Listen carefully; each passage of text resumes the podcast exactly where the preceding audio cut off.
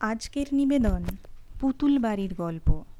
লিখেছেন সুমিতা চক্রবর্তী। উনিশ শতকের গোড়ার দিকের কথা বলছি। তখন আমি এসেছিলাম এই বাড়িতে। কলকাতায় আহিরিটোলার হরচন্দ্র লেনের পুতুল বাড়িতে।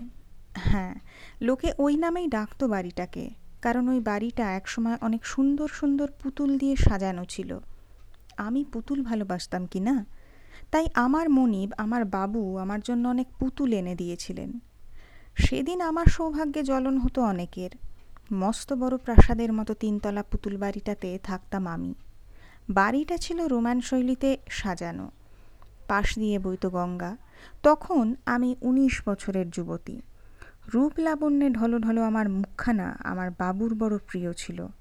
আদর করে কত দামি গসনেলের সাবান আতর, এইসব কিনে এনে দিতেন। আমার নির্দেশে কাজ করত এক গাদা দাসী। সারা দিন তাদের তদারকি করতাম। রাতে বাবু আসতো বাড়িতে। তখন তিনতলায় বাবুর ঘরটাতে ডাক পড়তো আমার। অনেক রাত পর্যন্ত জেগে বাবু আমার নাচ দেখতেন, সঙ্গে মদও খেতেন। আমার পায়ের ঘুঙুর বেজে চলতো। একসময় ক্লান্ত হয়ে পড়লে বাবু কাছে টেনে নিতেন আমাকে। বাবুর নামটা কিন্তু বলব না।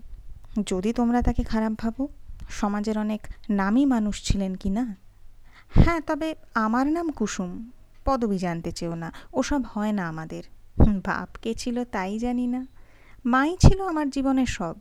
লখনৌয়ের এক বাইজি কোঠিতে মার সাথে থাকতাম। ওখানেই জন্ম আমার। শুনেছি মাকে কেউ বিক্রি করে দিয়েছিল সেখানে। বাইজি কোঠিতে ওস্তাদ রেখে মাকে নাচ, গান এসবের তালিম দেওয়া হয়েছিল।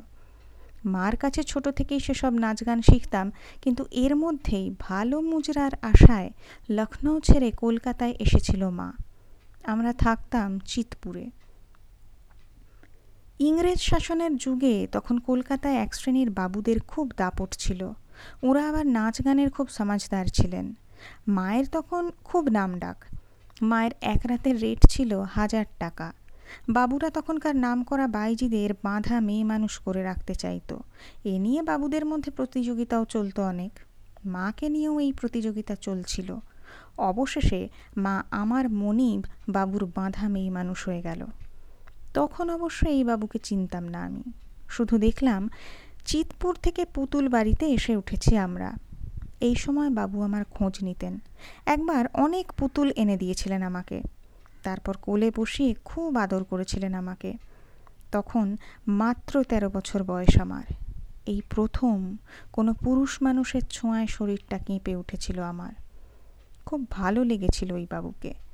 তারপর দূর থেকেই হাঁ করে দেখতাম বাবুকে। মা যে বাবুর কাছে যেতে দিত না, কেন সেটা বুঝিনি তখন? বাবু ছিলেন খুব শৌখিন। প্রতি রাতে ঘোড়ায় গাড়িতে চেপে পুতুল বাড়িতে আসতেন। গায়ে গিলে করা পাঞ্জাবি আর চুনট করা ধুতি। গলায় সোনার চেন, পায়ের জুতোর ডগায় ছিল হিরে বসানো। কবজিতে বেল ফুলের মালা জড়ানো থাকতো। গা থেকে আতরের গন্ধ আসতো। তখন থেকেই মনে মনে ভালোবেসে ফেলেছিলাম বাবুকে। যদিও বাবু আমার থেকে প্রায় পঁচিশ বছরের বড় ছিলেন। মাকে বলতেন গোলাপির জন্য ভাবিস না, ওর সব দায়িত্ব আমার। বাবু, আমার নাম দিয়েছিলেন গোলাপি। মা কিন্তু কথাটাতে খুশি হতো না, সেটা বুঝতে পারতাম। মা আমাকে আলাদা বলতো, নাচ আর গানটা ভালো করে শেখ, তাহলে স্বাধীন মতো মুজরা করবি। কারোর বাঁধা মেয়ে মানুষের থাকতে হবে না আমার মতো। তবে কি মা সুখী ছিল না? বুঝতে চেষ্টা করতাম। কলকাতার রাস্তায় বেরোবার জো ছিল না মায়ের। খুব নাম ডাক ছিল তো, তাই রাস্তায় বেরোলে লোকে বাইজি দেখবে বলে ভিড় জমাতো।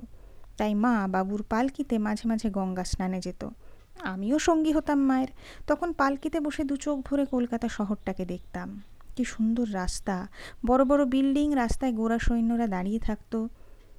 বনেদি বাড়ির বউরাও এই সময় পালকি করে গঙ্গার ঘাটে আসতেন। আমাদের নৌকা চাপিয়ে বেড়াতে নিয়ে যেতেন বাবু।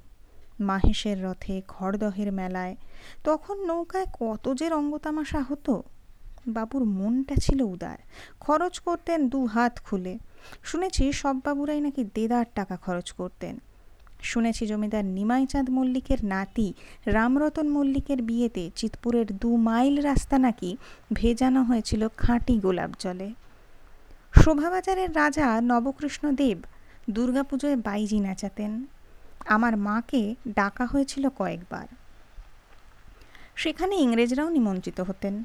মা তখন বাবুদের নিয়ে প্রচলিত একটা ছড়া প্রায়ই বলতো, গোবিন্দরামের ছড়ি উমিচাঁদের দাড়ি, নকুধরের কড়ি, মথুর সেনের বাড়ি।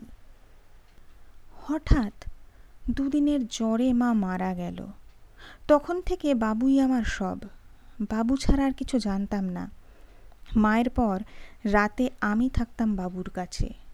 বাবু কিন্তু মায়ের শেখানো নাচ গান শুনতে চাইতো না। বাবুকে খুশি করতে আমি কিছু চটুল গান শিখেছিলাম ওই সময়। মদন আগুন জ্বলছে দ্বিগুণ, কিগুণ করল ওই বিদেশি। ইচ্ছা করে উহার করে প্রাণ সঁপে দি হই গোদাসী এই গান শুনে খুশি হয়ে আমার কোমর দুলিয়ে দিতেন বাবু। বাবুর ছিল মশলার ব্যবসা। গঙ্গার ঘাটে সেই সব মাল আসতো ছোট জাহাজে আর স্টক করে রাখা হতো এ বাড়ির একতলায়। সেটা গুদামের জন্যই ব্যবহার হতো। তাই অনেকে একে গুদাম বাড়িও বলতো। তারপর বাবু একসময় বেচে দিলেন এই বাড়ি, এক নট্ট কোম্পানির কাছে। তারাও থাকে না এখন এ বাড়িতে, কোথায় চলে গেছে? গঙ্গা দিয়ে বয়ে গেছে অনেক জল। ইংরেজ শাসনও শেষ হলো, বাবুদেরও যুগ শেষ হলো। আমার বাবু চোখ বুঝলেন। শুধু আমি রয়ে গেছি এখানে। শেষের দিকে বাবু পাল্টে গিয়েছিলেন। রাতে মাঝে মাঝে অন্য অনেক বাবুদের নিয়ে আসতেন এই বাড়িতে। কখনো ইংরেজদেরও নিমন্ত্রণ করে আনতেন। মদ, মাংস ছাড়া ইংরেজদের জন্য চুরুট আইসক্রিম কমলালেবুর রস, এসবেরও ব্যবস্থা থাকতো। ওদের মনোরঞ্জন করতে হতো আমাকে। আমার শরীর মন বিদ্রোহ করত। যাকে মন দিয়েছি সেই পাঠাচ্ছে অন্য পুরুষের কাছে? বাবুর এক কথা। মেয়ে মানুষের শরীর ফুর্তির জন্যই। তোর এত সুন্দর শরীর, কেন একা আমি ভোগ করব বল? ওদেরও একটু খুশি করে দে, তাহলে আমার অনেক সুবিধা হবে। কি? সেটা তুই চাস না? তাই বাঁধা মেয়ে মানুষ থেকে তখন হলাম উটকো মেয়ে মানুষ, যাকে কিনা সবাই ভোগ করতে পারে। তাও মেনে নিয়েছিলাম বাবুর অনুরোধে। কিন্তু বেঁকে বসলাম যেদিন দেখলাম প্রায় নাতনির বয়সী একটা মেয়েকে বাবু তার বাধা মেয়ে মানুষ করে এই বাড়িতে এনে তুললেন।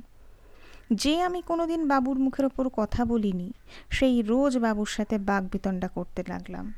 তখন থেকে আর বাঁচতে ইচ্ছা করতো না। মার কথা খুব মনে পড়তো। নিজের জীবনটার ওপর খুব ঘৃণা হতো।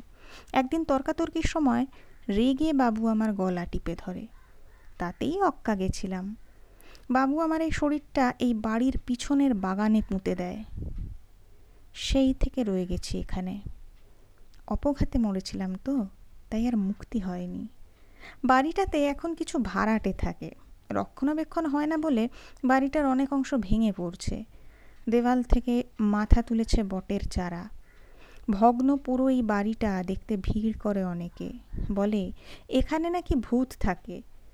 ভাড়াটেরা বিরক্ত হয়ে নোটিশ দিয়েছে ভেতরে প্রবেশ নিষেধ। কিন্তু কে শোনে কার কথা?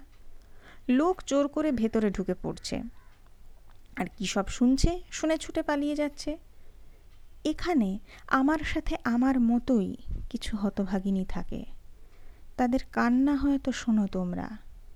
কিন্তু বিশ্বাস করো, আমরা তোমাদের কোনো ক্ষতি করব না। শুধু দীর্ঘদিনের বুক চাপা কষ্টে মাঝে মাঝে হাহাকার করে উঠি।